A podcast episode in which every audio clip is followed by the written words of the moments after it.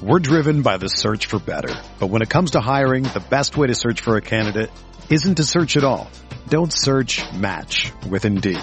Indeed is your matching and hiring platform with over 350 million global monthly visitors, according to Indeed data, and a matching engine that helps you find quality candidates fast. Ditch the busy work. Use Indeed for scheduling, screening, and messaging so you can connect with candidates faster. Leveraging over 140 million qualifications and preferences every day, Indeed's matching engine is constantly learning from your preferences, so the more you use Indeed, the better it gets. Join more than 3.5 million businesses worldwide that use Indeed to hire great talent fast. And listeners of this show will get a $75 sponsored job credit to get your jobs more visibility at Indeed.com slash BlueWire. Just go to Indeed.com slash BlueWire right now and support our show by saying that you heard about Indeed on this podcast. That's Indeed.com slash BlueWire. Terms and conditions apply. Need to hire? You need Indeed. This podcast episode is brought to you by Coors Light. These days, everything is go, go, go. It's nonstop hustle all the time. Work, friends, family expect you to be on 24-7. Well, sometimes you just need to reach for a Coors Light because it's made to chill. Coors Light is cold lagered, cold filtered, and cold packaged. It's as crisp and refreshing as the Colorado Rockies. It is literally made to chill. Coors Light is the one I choose when I need to unwind. So when you want to hit reset, reach for the beer that's made to chill. Get Coors Light in the new look delivered straight to your door with Drizzly or Instacart. Celebrate responsibly. Coors Brewing Company, Golden, Colorado.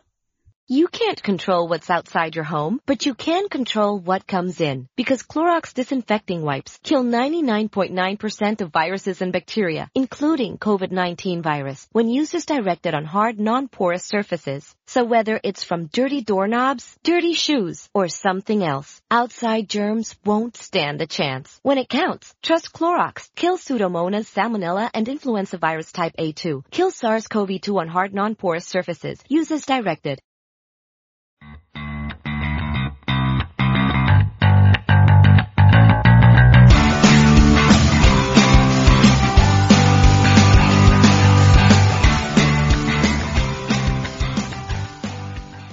Welcome to Rams Talk Radio. This is Norm Hightower along with Derek Ciapala to talk about yesterday's second week preseason game from the Los Angeles Rams against the Oakland Raiders where the Rams won with a score of 24 to 21. Uh, excellent game, especially for the starters in my opinion. Jared Goff uh, led us out on the field, looked like a true leader, came out, led the opening drive down the field in eight plays and scored a touchdown to Cooper Kupp. They continued to look great.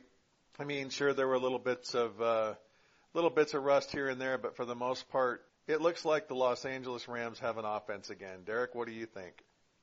It sure feels nice to have an offense. I can't remember the last time the Rams had a competent offense. Yeah, I'm dead serious. Yeah, I feel the same way. It was definitely nice to see them you know, move the ball. I mean, just look at third down alone, you know, and of course you have to take in the whole game stats, but they were 8 for 15 on third down, 53%. When's the last time we've seen a Rams football team even be close to 50% on third down? Oh, that's a real question? I don't know. um, it's been a long time. you know, I, I gotta think it was sometime earlier in Sam Bradford's tenure, and that was definitely in a game, not a season. So, I, you know, it's just hard for me to uh, kind of re- realize that this team's going to score some points this year, and it's it's making me think that there might be more to this season than what's being predicted for this team. Well, I'm seeing predictions for four and 12, five and 11, six and 10, and I think the Sammy Watkins trade really has changed the dynamic on this team. Well, and I remember when we we first started talking after the draft, and everybody was like, "Who the hell is Cooper Kupp? Why did we draft this guy?" And I was all, you know, telling everybody I was doing cartwheels and all excited about it, and everybody's like, "Who is this guy? What's special about him?" Well, I think everybody's starting to see how special of a player he can be, and obviously, Goff and and him have a great connection he targeted Kupp yesterday uh, at least five or six times. I know Kupp ended with six receptions for 70 yards and a touchdown. People were blasting his speed. People were saying he came from a small school, but you get him out there on the field and the guy knows how to run routes. He knows he's elusive. He knows how to get open. And I think he showed that yesterday. And what was nice is to see Jared Goff making accurate passes to him and everybody else and, and kind of go on from there. Goff went 16 for 20 for 160 yards and a touchdown, which gave him a quarterback rating of 116.66, which Carr's quarterback rating was 112.96. So there's a lot of places to be confident there. I, I love the way that Goff played on the move. He, he really was just so poised in the pocket when he had a little bit of rush on him. He didn't freak out like he did at times last year. And I mean, I'm, not even mentioning the, the Khalil Mack sack because he had no chance in that sack. But in other cases where there was some of, some of a pass rush, he just was very calm, got the ball out. His ball, his passes were accurate, just like you were saying. The the pass to, to, to Cooper Kupp was was there, and Kupp just wide open. A guy with his quote unquote speed shouldn't be getting open like that, like you were saying. And the truth is, you know, the guy's just a smart football player. He knows how to get open, and that's something great to see.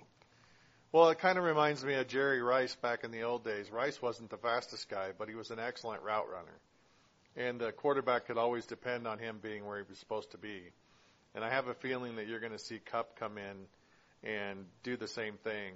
And then you add, you know, Sammy Watkins and, and Tavon Austin and, and the rest of our receiving corps to that and I think it looks extremely promising. And, and I got to say another thing is everybody was talking about Gerald Everett too. Why the hell did we draft a tight end and with our first pick? And you know who is this guy? He came from a small school.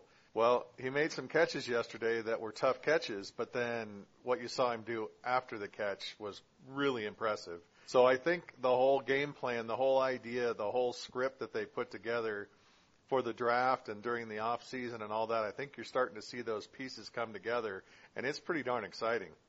The Gerald Everett's 25 yard catch in the first quarter was pretty dang impressive. The way he, the way he moved through traffic there to gain extra yards. That's what Jared Cook was supposed to do when the Rams signed him. And he wasn't even that kind of, of tight end. We thought he would be. Um, but Gerald Everett moves, he moves like a receiver he moves like a running back when in the open field. And I gotta say that that's really nice to see. They have weapons there, um, at every, everywhere in the field they have weapons now. Uh, that's, that's something that, uh, has long been missing from this franchise. And now the question becomes, how high is their limit? How, you know, how high can they go? You mentioned Cooper Kupp and you, you compared him there to Jerry Rice, which is a little absurd on first glance, but what, but maybe not if you if you look at what he could mean to a team, and if he could be the guy that gets open all the time, you know, that's what Jerry Rice did.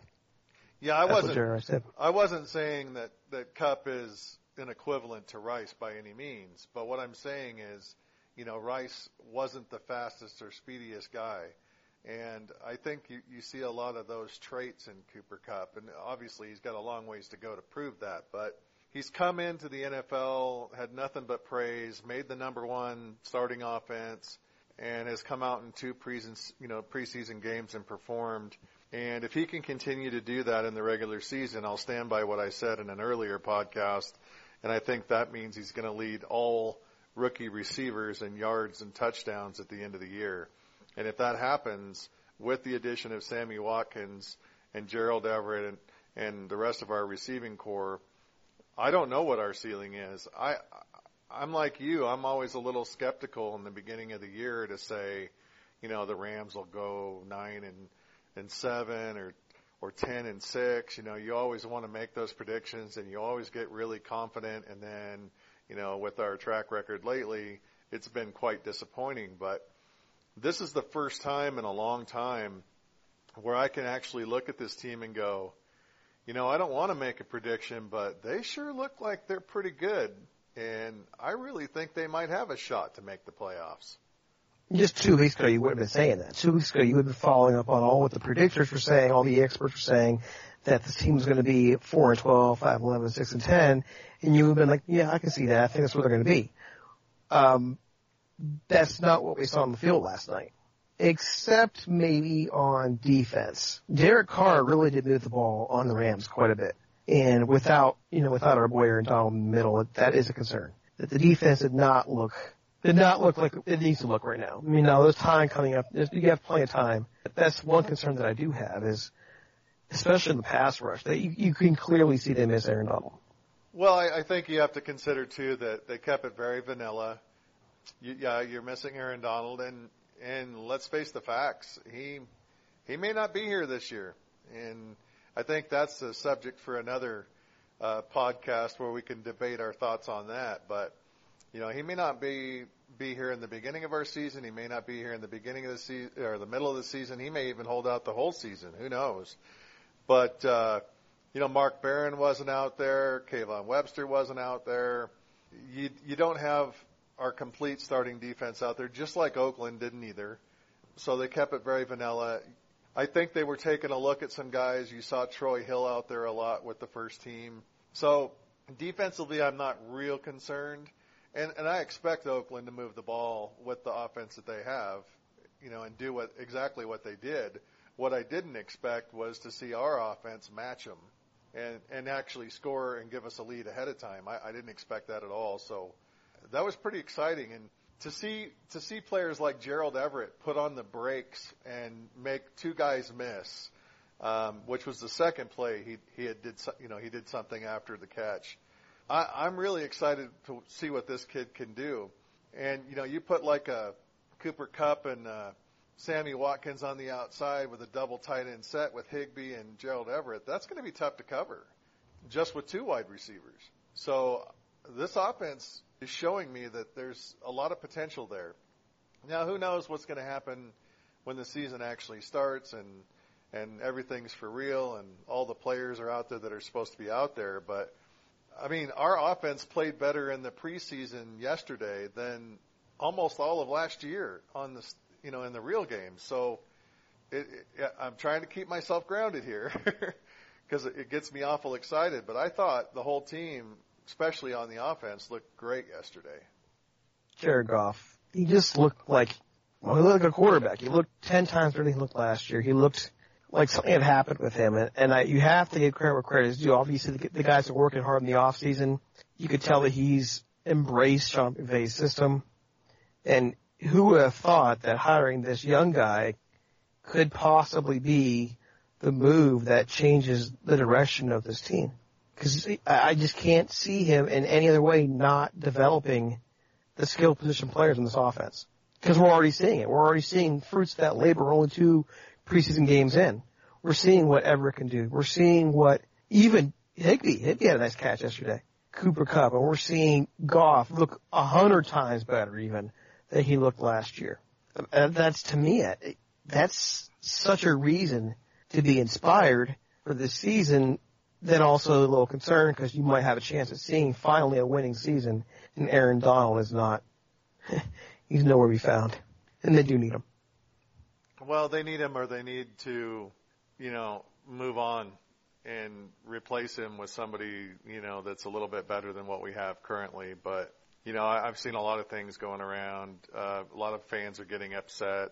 You know, it's one thing to to want money, but then it was reported that they offered him that $120 million deal, and when he didn't take that, a lot of people were, you know, screaming trade him and yada yada yada. I I don't know for sure how I feel about that yet, but I have a feeling he's sitting at home watching these games and going, "Man, we look good. I'd like to be out there playing." But I, you know, I don't know if it's his manager, his representation that's that's uh, trying to get this, you know, blockbuster deal done, or or if it's actually him, or or what.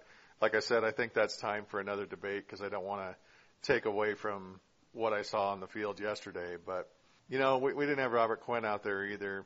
We didn't have Mark Barron. Obviously, Wade Phillips wasn't pulling out every blitz in the book. So just seeing what I saw got me really excited. The things that I, I get sick of seeing you know, like on Facebook yesterday, I was seeing a bunch of people come on there and go, was it just me or did Sean Mannion look better than Jared Goff? And I'm like, what?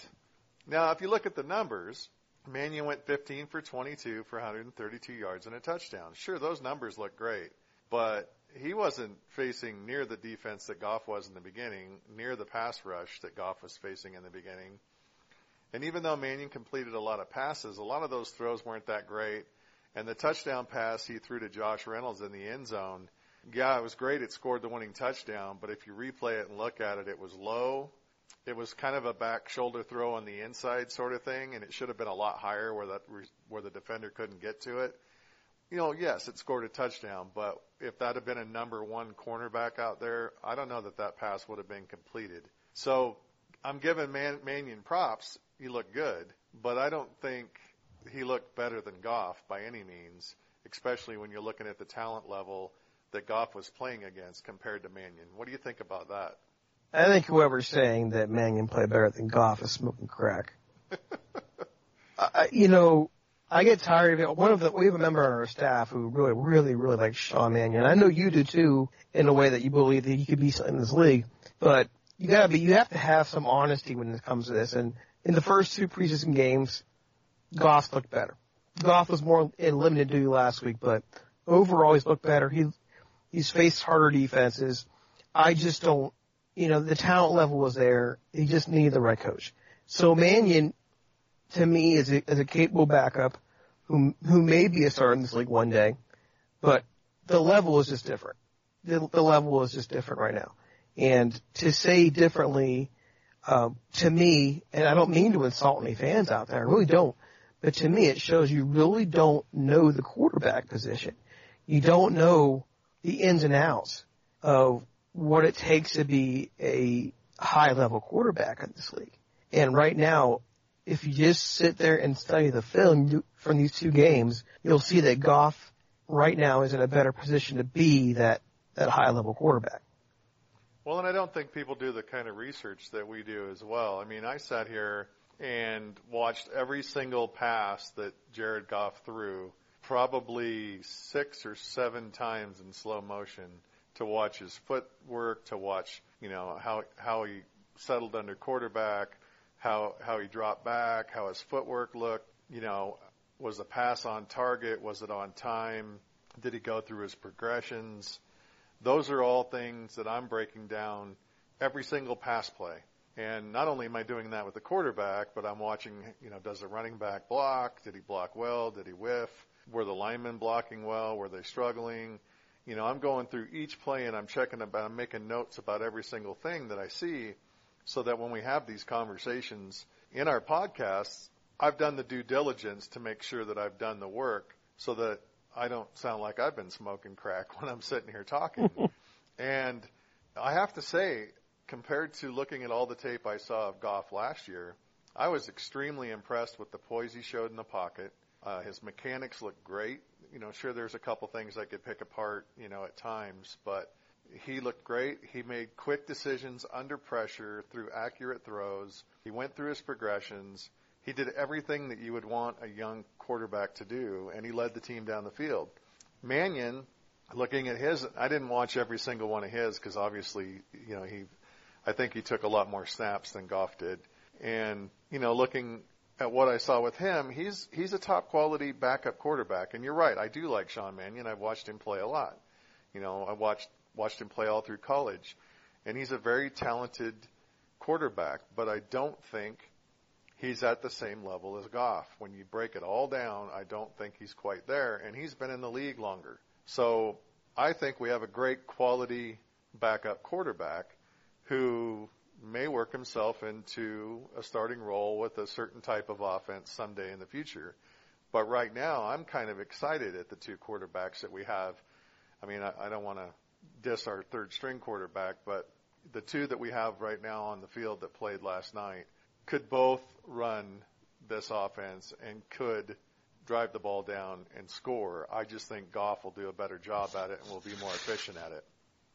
And just a point about, you know, just a point about Mr. Mannion here is that just like we, we kind of have to give Goff a pass for last year, I think Mannion deserves a degree of a pass as well, considering who was coaching him.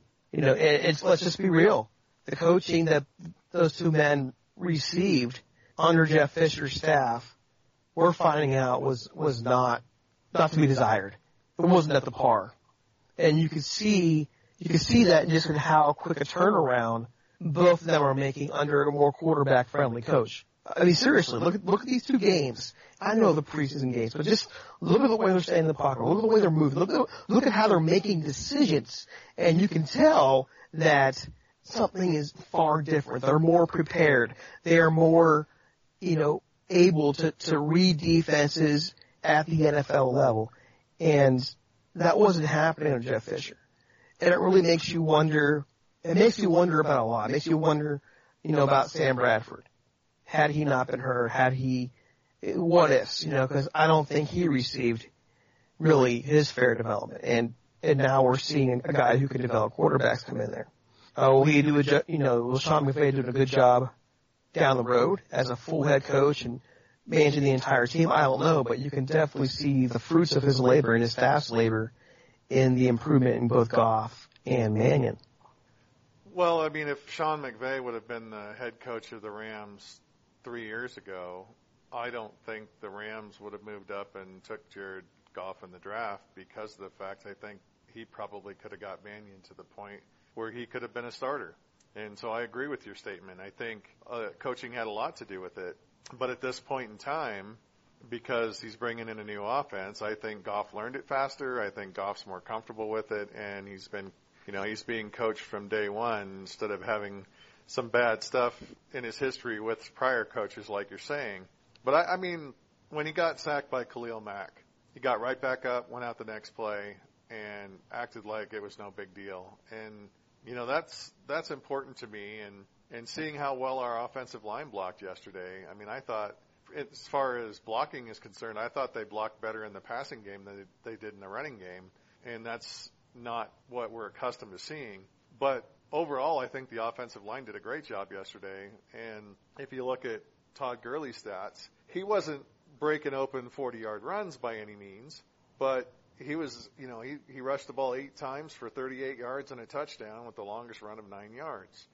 Um, that's over a four yard average. And at times he looked like the old Todd Gurley when he was searching for a spot and then he burst through it. And when he ran in for his score, he lowered his head and and hit the line instead of what we've been used to seeing is him running into a brick wall and not getting anywhere. So it's still too early to see, you know, if, if Todd Gurley's going to be back to his rookie year type form. But what I'm excited to see is that we now have the ability to pass the football to quality receivers to open up the field, which is going to do nothing but help Todd Gurley in the long run.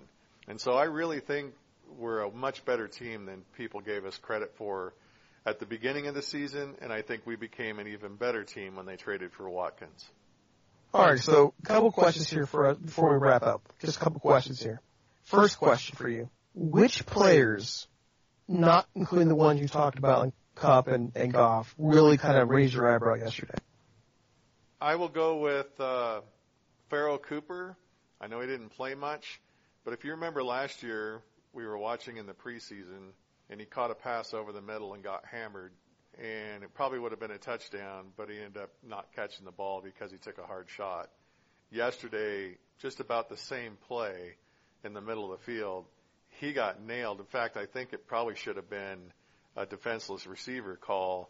And he, I mean, he got blitzed in midair and hung onto the ball. So I think that was positive to see. Andrew Whitworth for me. Well, you know, it's nice having a, a, an actual real left tackle. Well, I agree. I mean, I thought you were talking about players from last year to this year, and we didn't have Whitworth last year, so. But but I agree that having him there has made a huge difference. Uh, when's the last time that you can count on the left side of your offensive line to do their job? When's the last time we've had that? And we haven't had that for a very long time and I want to say it was probably when Roger Saffold was playing left tackle in the first couple of years of where he started getting hurt all the time. He was decent over there, but that was really it. I mean, you go back before that, it would be Orlando Pace. Because Jason Smith didn't work, and he who will not be named didn't work. So, yeah, uh, it's it's nice to have that protection on the left side. That was big for me, see. Well, I also like Josh Reynolds. I, I really think Josh Reynolds is going to turn out to be a real quality receiver for us too. Uh, you got to see a little bit of it yesterday, but he's been out uh, with an injury and working his way back in. You know, we didn't see much of him yesterday, but he seems to be able to make those tough catches, and that's kind of the. I kind of look at him as like the Brian Quick on our team, kind of the replacement for him that can actually catch the football. And so I think that would be another guy I was pretty excited to see. You compare him to Brian Quick though, like the Brian Quick role. Yeah, like like being able to go out and catch those, you know, being the t- bigger guy, being able to go out and go up in the air and overpower a guy and and catch the pass to get us a first down on third down. I, I can see him coming in and playing a role like that. That I can say, but you had you threw me for a loop when you said Brian Quick because Brian Quick just didn't really have much of a role these last couple of years. Well, he was such a disappointment that I'm I'm saying Josh Reynolds I think is the guy that could come in and do what they wanted Brian Quick to do, but Brian Quick couldn't do it. Well, Reynolds has more speed too. Sure. He's got more straight line speed. All right, so my last question for you. My last question just to ask. The white helmets with the white, blue, and gold jersey. Pass or fail? well, I don't like the gold anyways. If it were me, I'd go back to the old old school Rams with the the baby blue and white. Uh, I like the helmets the way they are. Um, I like the fact that they came out in the white pants with the blue stripe with no gold on them. If they're to go with the white, blue, and some sort of gold or yellow, I think they ought to go back to the throwback colors and and go that way. So I'll say it's a fail because I didn't like the jersey. You know that the well, I'm to give it a pass, but it's gave it teeth because I I I'm digging the helmet. The helmet, I was concerned that would it match the jersey, and it really doesn't. Really, it looks weird, but the helmet is smooth. It really is. It's pretty smooth, and it helps in some ways distract from that ugly gold. And that gold actually has changed a little bit over the years. It used to be a darker gold. It's more, more lighter, more lighter this, than it was before. So where do you think the uniforms are in 2020 when the Palace in Inglewood opens? Oh, I'd love to see them either either running blue and white or the blue, white, and yellow from from the old LA Rams days, not the gold. Get forget the gold. Get it out of there. Never have liked the gold.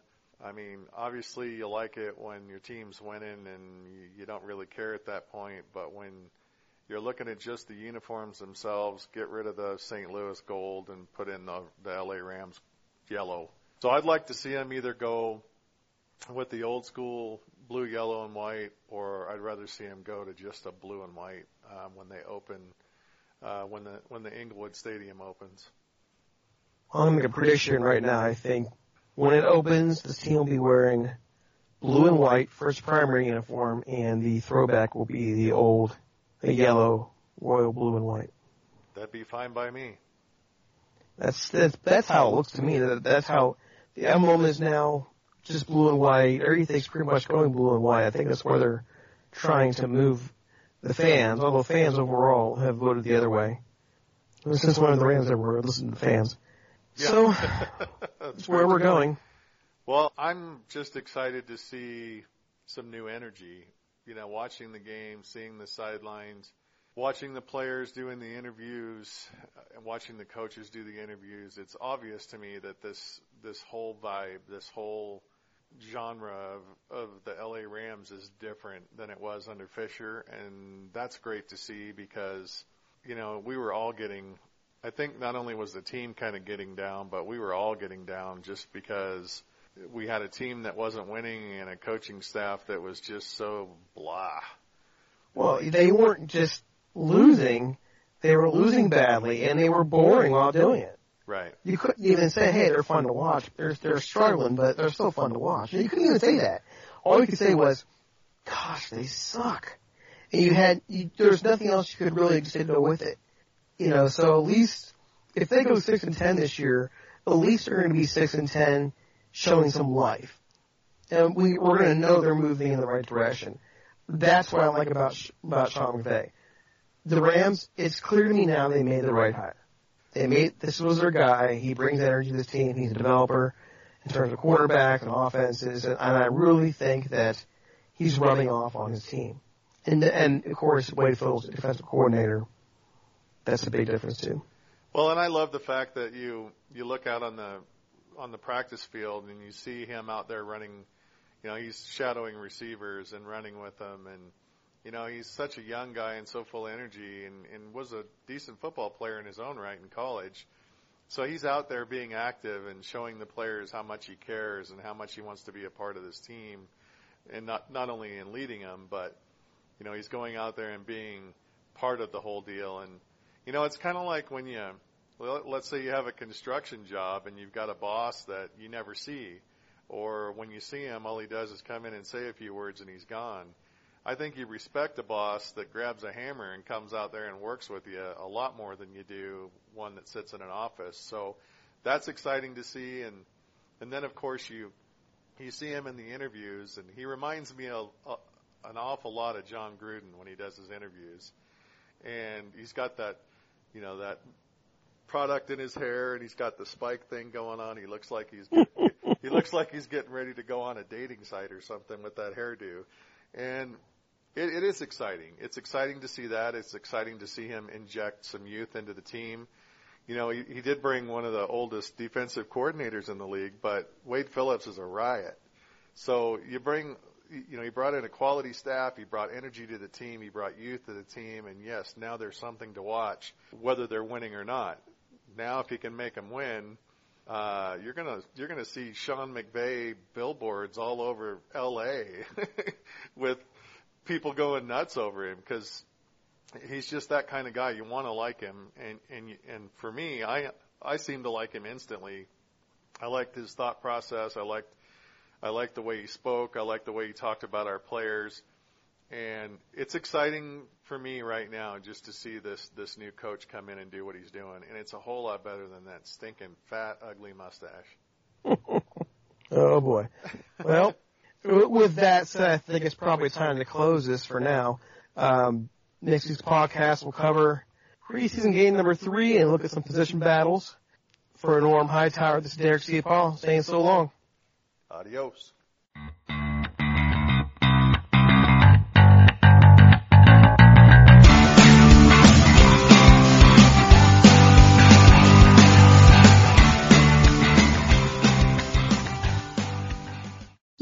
Control what's outside your home, but you can control what comes in. Because Clorox disinfecting wipes kill 99.9% of viruses and bacteria, including COVID-19 virus, when used as directed on hard, non-porous surfaces. So whether it's from dirty doorknobs, dirty shoes, or something else, outside germs won't stand a chance. When it counts, trust Clorox. Kill Pseudomonas, Salmonella, and influenza virus type A2. Kill SARS-CoV-2 on hard, non-porous surfaces. Use as directed. You can't control what's outside your home, but you can control what comes in. Because Clorox disinfecting wipes kill 99.9% of viruses and bacteria, including COVID-19 virus, when used as directed on hard, non-porous surfaces. So whether it's from dirty doorknobs, dirty shoes, or something else, outside germs won't stand a chance. When it counts, trust Clorox. Kill Pseudomonas, Salmonella, and influenza virus type A2. Kill SARS-CoV-2 on hard, non-porous surfaces. Use as directed.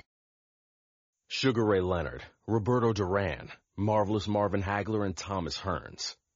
Legends, whose four-way rivalry defined one of the greatest eras in boxing history.